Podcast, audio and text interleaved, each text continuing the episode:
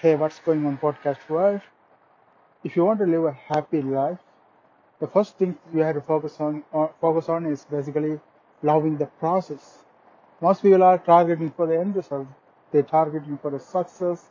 They're targeting for the money and so many trophy or something that will bring at the end and they don't actually enjoy the process. They live miserable life hoping that one moment, that money, the trophy, the success is going to bring them happiness, but it's actually not because it's a, just a one-time moment. It's actually what you're doing that has to make you happy. That's why, you know, the people say do what you love and all those kind of things.